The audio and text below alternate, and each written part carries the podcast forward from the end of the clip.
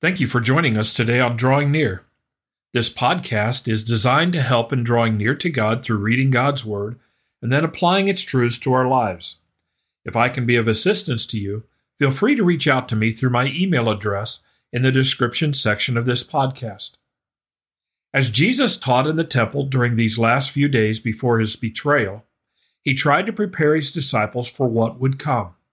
He wanted them to know how to read the signs and he wanted to encourage them to be faithful. Today, on Drawing Near, the Lord shares a parable and some final words regarding these things. Let's take our Bibles and turn to Luke chapter 21 as we study Understanding the Seasons. And as we prepare for today's study, let's pray together. And our Father in heaven, we thank you for your illumination, your revelation of these kinds of events, along with your will for our lives.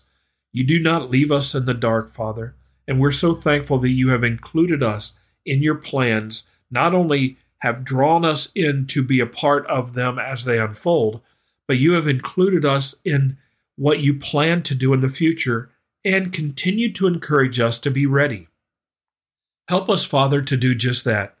Help us to be ready by reading these words and understanding them, or seeking to understand them, and then by faithfully following Jesus regardless of what the days ahead bring. Guide us in our study today. It's in Jesus' name that we pray. Amen. So let's begin our study by reading Luke chapter 21, beginning in verse 29. Then he spoke to them a parable Look at the fig tree and all of the trees. When they are already budding, you see and know for yourselves that summer is now near. So you also, when you see these things happening, know that the kingdom of God is near. As we know, Jesus has been answering a question when will these things be and what will be the sign of the end of the age?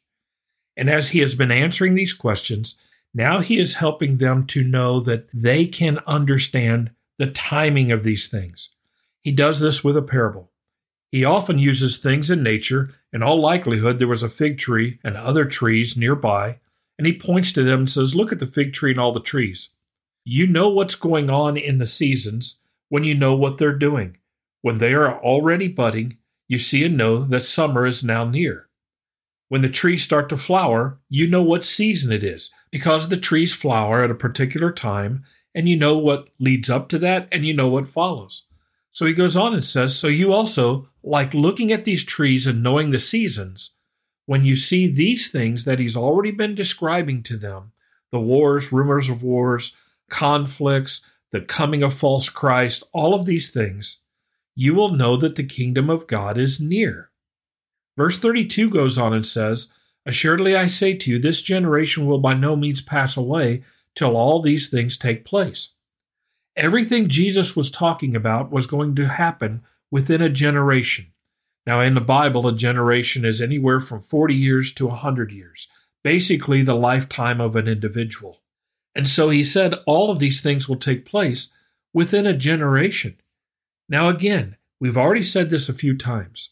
Not everyone believes this, but a great many do.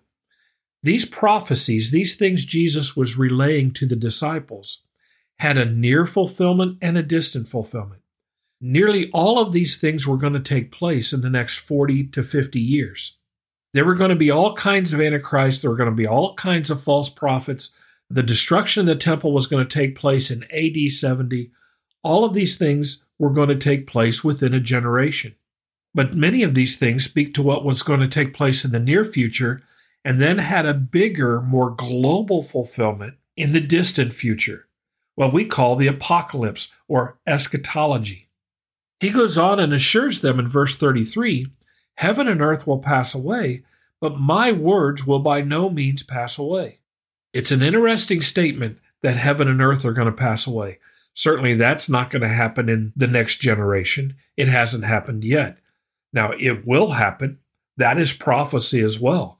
He doesn't say heaven and earth could pass away, but will pass away. And those prophecies that will be fulfilled in the distance will be accompanied ultimately by a new heaven and a new earth because these former things will pass away. But Jesus assures us that what he says, what he has been teaching during his lifetime, what he has been telling his disciples and all those who would listen, what has been recorded in the scripture, will never pass away. Heaven and earth can pass away, but his words will not pass away. The word of God will not pass away. And after telling his disciples all of these things about the signs and the seasons and what will happen and what to watch out for, he tells them in verse 34 and following what I believe to be the most important part. Because all of these things are going to take place, pay attention to verse 34 and following. In verse 34, he says, But take heed to yourselves, lest your hearts be weighed down with carousing, drunkenness, and the cares of this life, and that day come upon you unexpectedly. That's the key. We need to know these things are going to happen. We may not be able to perfectly understand the signs and the seasons. We may not fully understand all the prophetic things in the scriptures. But we can constantly take heed to ourselves, make sure that our hearts are focused on faithfully following Jesus Christ, and not be caught up with the cares of this life or with sinful things like carousing and drunkenness and earthly pleasures, fleshly lusts. And in doing those things and having our lives diverted into carnal, ungodly things, that day, the day of the Lord, come upon us unexpectedly.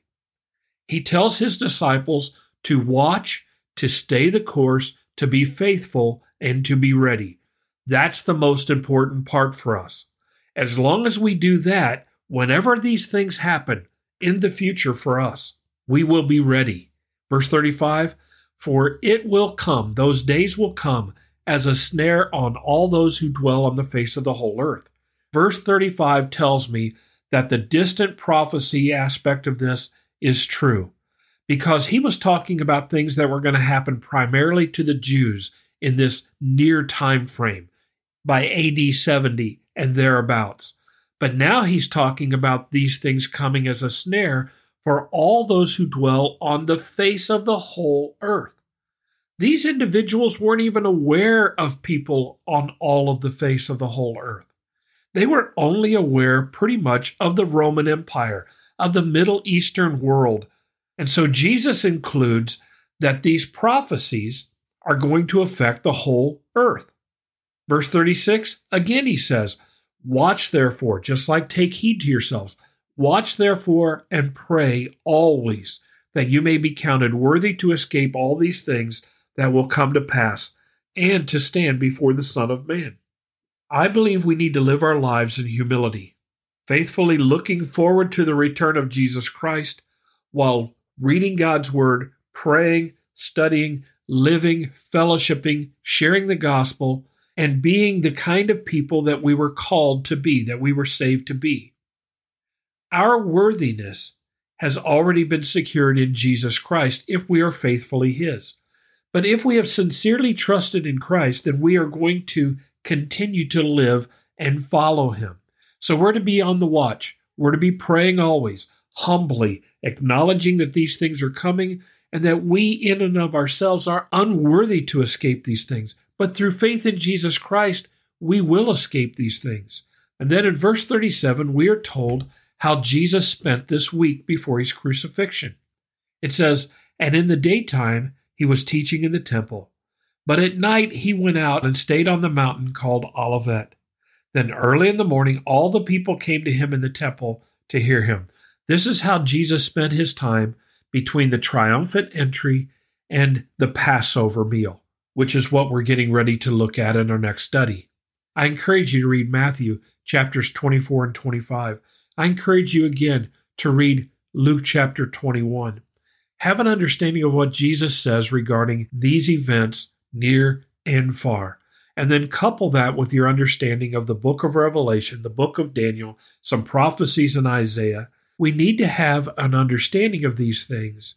But the most important aspect here is we need to have the assurance that God has a plan and purpose, and He's fulfilling that plan and purpose. We are a part of that plan and purpose, and we need to watch and be ready. We need to be looking. We need to be faithful. And if we do that, whenever these things happen, God will take care of us. We are His people. I love the passage that says, I know in whom I have believed, and am persuaded that He is able to keep that which I've committed unto him against that day. I know that I have eternal life through faith in Jesus Christ. And all of these things that are talked about prophetically, because I have a true, faithful relationship with Jesus Christ, I need not worry about these things, but rather I need to live faithfully and share the gospel with those around me so that they may escape these days as well. Father in heaven, I thank you for your word. Father, I know that I share these things in a simplistic sort of way. I don't think we need to make them overly complex.